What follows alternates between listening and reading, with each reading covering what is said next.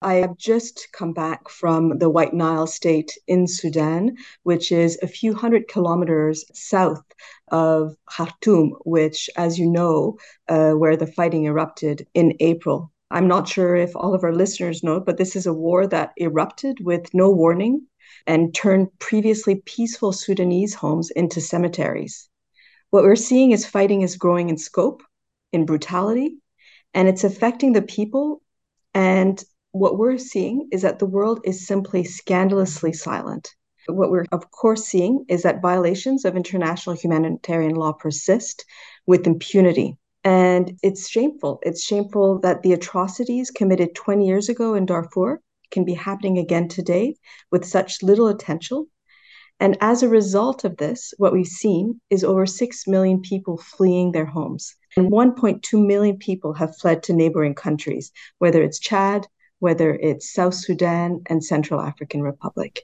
So you've seen for yourself the scale of the displacement, the, the number of people fleeing, and you spoke about Darfur as well over in the West. I don't even know if you can get to Darfur at the moment, but you mentioned those ethnic killings there that uh, seem to be repeating themselves now. But let's maybe get to Darfur later, but back to White Nile State.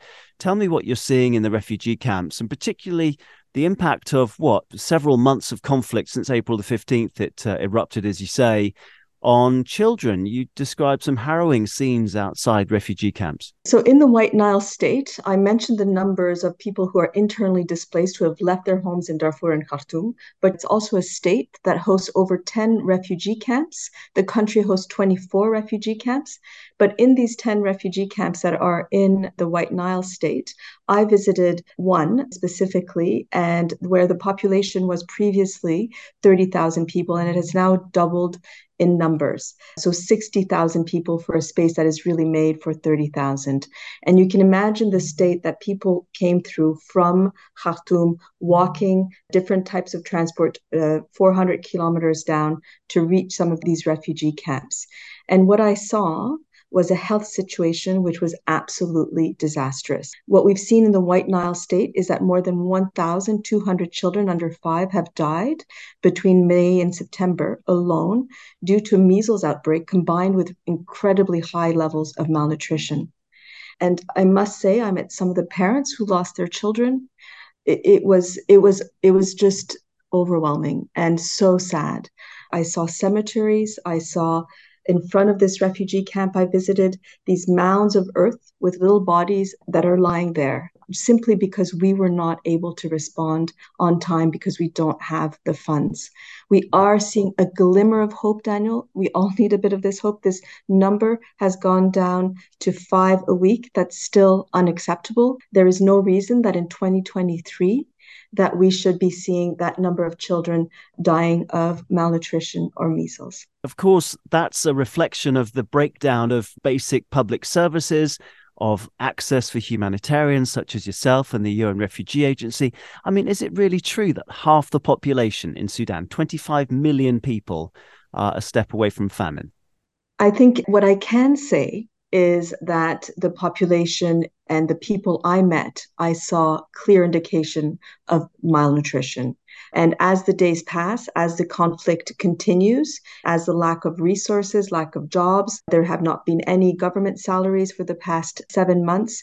I met nurses, I met fishermen, I met engineers, architects, everybody without a job and just being hosted in schools, makeshift homes. I went to one school where I met this family, but it was more than a family. They were speaking to me, but in this one classroom, there were forty women and children just living in this classroom for the past months. They have no more food or very little food. They have very little access to water, and their security is at risk as well with what's happening in the rest of the country. They told me of stories of actually sending families back to their original home to see if there was a possibility to return home because their situation is so dire in displacement. And when they sent their husbands, their sons back home, their husbands and sons never came back. And they assumed that they died uh, going back to their homes. So the situation is absolutely desperate. And I think the first victims are children. And that's what I saw with my own eyes. And the security the safety of these families is your paramount concern, obviously, and that's why they are sheltering in twenty-four refugee camps. Let's quickly move to the West then, where those um, where there are reports of ethnically driven killings. There's the paramilitary forces that survivors who fled to Chad are saying are running rampant. So given that it's too dangerous, presumably, for humanitarians to be there, your fears must be being realized about the situation just escalating and getting worse. Daniel, before I jump into that, I just would like to make something quite clear. Beyond the twenty-four refugee camps that there are across the country, there are, just in the White Nile state where I was, three hundred sixty different settlements for internally displaced people. So that it's it's absolutely massive. And that was a week ago. I'm sure that today we're nearing more four hundred settlements. And I met this woman called Fatma, an elderly lady whose husband died in Khartoum. She moved back to her home in the White Nile where she grew up. It's a mud house, very simple. She lives there with her son, who was an architect in Khartoum. And every night they're hosting sixty to seventy women and children who sleep on the floor. So the situation goes beyond the refugees that were there before, but just this massive internal displacement of four point five million people that are in complete desperate state and just asking for help, crying for help. So looking ahead, what are the chances that this situation might ease? I know the reports coming out of the western part of the region in the Darfurs are very, very dire. I mean, there was a U N General Assembly meeting in September between regional governments and international organizations. What was the upshot of that? What can people expect from the United Nations and, and partners to try and alleviate this situation? You know, I, I read reports from the Deputy Special Representative to the Secretary General, Clementine Khwata Salami from Port Sudan, and she wrote that she was profoundly disturbed by reports that Arab militias allied with the R S F are committing serious human rights violations, particularly in the West Darfur in the past few days.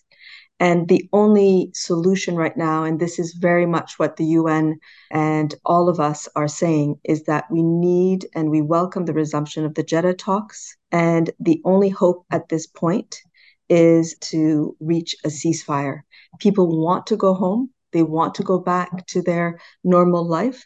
And unless that ceasefire happens, we're just going to see more and more families broken up, more and more children not going to school, seven months of no school for any child across the country.